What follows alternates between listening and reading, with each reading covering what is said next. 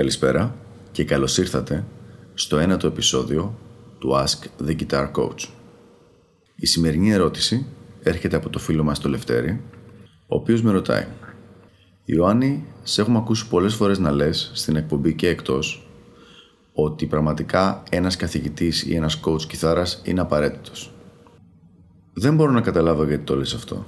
Από τη στιγμή που όλο το υλικό είναι στο ίντερνετ και ένας άνθρωπος με μια βασική ικανότητα οργάνωσης μπορεί να μάθει μόνος του διαβάζοντας από αυτά τα υλικά. Λευτέρη μου θα σου απαντήσω είναι ένα θέμα για το οποίο με ρωτάνε πάρα πολύ συχνά. Πρώτα απ' όλα θα επαναλάβω ένα παράδειγμα που έχω πει και στο παρελθόν. Το ότι υπάρχει πάρα πάρα πολύ ύλη ή και όλη η ύλη στο ίντερνετ δεν σημαίνει ότι δεν είναι απαραίτητη η ύπαρξη ενός καθηγητή στη διάρκεια της εκμάθησής σου. Το να λες ότι επειδή υπάρχει ύλη είσαι ok και δεν χρειάζεται καθηγητή είναι ακριβώς το ίδιο με το να λες ότι επειδή υπάρχουν φαρμακεία είσαι ok και δεν χρειάζεσαι γιατρό για τίποτα. Η δουλειά του γιατρού δεν είναι απλά το να σου δίνει το φάρμακο και η δουλειά του καθηγητή δεν είναι το να σου δίνει την ύλη. Ο πιο βασικός ρόλος του καθηγητή είναι αυτό που λέμε το feedback. Το feedback είναι αυτό που σου λέει ο καθηγητής όταν σε δει να παίζεις μπροστά του την ύλη για την οποία μιλάμε. Είτε την έχεις μάθει μόνος σου και την έχεις βρει μόνος σου, είτε την έχει δει εκείνος. Είναι δηλαδή πραγματικά το απόσταγμα της εμπειρίας ο τόσο ετών, στη δική μου περίπτωση 25 χρόνια περίπου, άμα σε δω να παίζεις κάτι, μπορώ να σου πω τι χρειάζεται να κάνεις για να το βελτιώσεις. Ακόμα λοιπόν κι αν με ένα σχέση με ένα μαθητή. Εσύ βρεις την ίδια ύλη μόνος σου, ο μαθητής αυτός θα του διορθωθεί η ύλη από μένα ή από τον καθηγητή του αν είναι κάποιος άλλος. Με το που θα του την παρουσιάσει ενώ σε εσένα που μαθαίνεις μόνος σου θα παραμείνει για πάντα όπως την πρώτο κατάλαβες.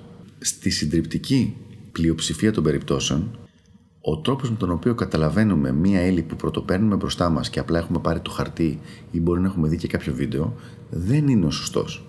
Και ο λόγος που δεν είναι ο σωστός είναι γιατί βασίζεται σε προηγούμενες απόψεις μας και προηγούμενες εμπειρίες μας πάνω στο όργανο, οι οποίες από τη στιγμή που είναι κάτι καινούργιο αυτό που παίρνουμε, είναι πάρα πολύ πιθανόν να μην ισχύουν για την καινούργια αυτή ύλη. Α προσπαθήσω να εξηγήσω λίγο πιο σφαιρικά κάποια θέματα της διαδικασίας βελτίωσης. Έστω ότι πας να ασχοληθείς με ένα συγκεκριμένο θέμα στην κιθάρα. Α πούμε τη ρυθμική κιθάρα. Στη ρυθμική κιθάρα μπορείς να ανήκεις σε τρεις κατηγορίες. Η πρώτη κατηγορία είναι να το έχεις λύσει το πρόβλημα σου. Αυτό που λέμε στα αγγλικά handled. Δηλαδή, να έχεις βελτιωθεί αρκετά ώστε να είσαι σε ένα αρκετά καλό επίπεδο. Η δεύτερη κατηγορία είναι το να είναι ένα από τα αδύνατα σημεία σου η ρυθμική κιθάρα. Τα αδύνατα σημεία είναι αυτό ακριβώς που λέει το όνομα είναι κάτι στο οποίο δεν είσαι ιδιαίτερα καλός και το ξέρεις. Και το έχεις στο μυαλό σου ότι κάποια στιγμή, είτε μόνος σου είτε με βοήθεια, θα βελτιωθείς σε αυτό. Η τρίτη κατηγορία, που είναι και πραγματικά η πιο δύσκολη και πιο επικίνδυνη, είναι τα blind spots, τα τυφλά σημεία. Τα τυφλά σημεία είναι θέματα στα οποία εσύ δεν είσαι καθόλου καλός και δεν το ξέρεις.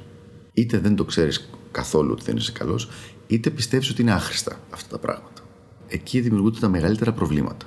Είναι σαν να έχεις βάλει ένα ωραίο καινούριο ρούχο, ένα δερμάτινο, λευκό δερμάτινο ας πούμε, να προχωράς, να έχει έρθει ένα περιστέρι χωρίς να έχεις καταλάβει τίποτα και να τα έχει κάνει στην πλάτη σου, ο κόσμος να σε κοιτάει και να γελάει, να λέει πώς έχει βγει έτσι έξω αυτός, και εσύ επειδή δεν ξέρεις ότι έχει γίνει κάτι τέτοιο, να λες με ζηλεύουν όλοι που είμαι τόσο ωραίος με το δερμάτινο.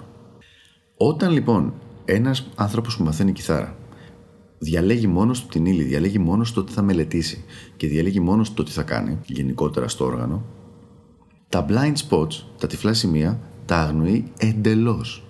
Και δουλεύει συνήθως μόνος σε αυτά στα οποία είναι ήδη καλός, γιατί αυτά τον κάνουν χαρούμενο, και που και που και σε κάποια από τα αδύνατα σημεία του. Ο βασικός ρόλος ενός εκπαιδευμένου καθηγητή, ο οποίος έχει την εμπειρία να βοηθήσει ένα μαθητή να βελτιωθεί, είναι το να μην τον αφήνει στην άγνοιά του όσο αφορά τα τυφλά σημεία.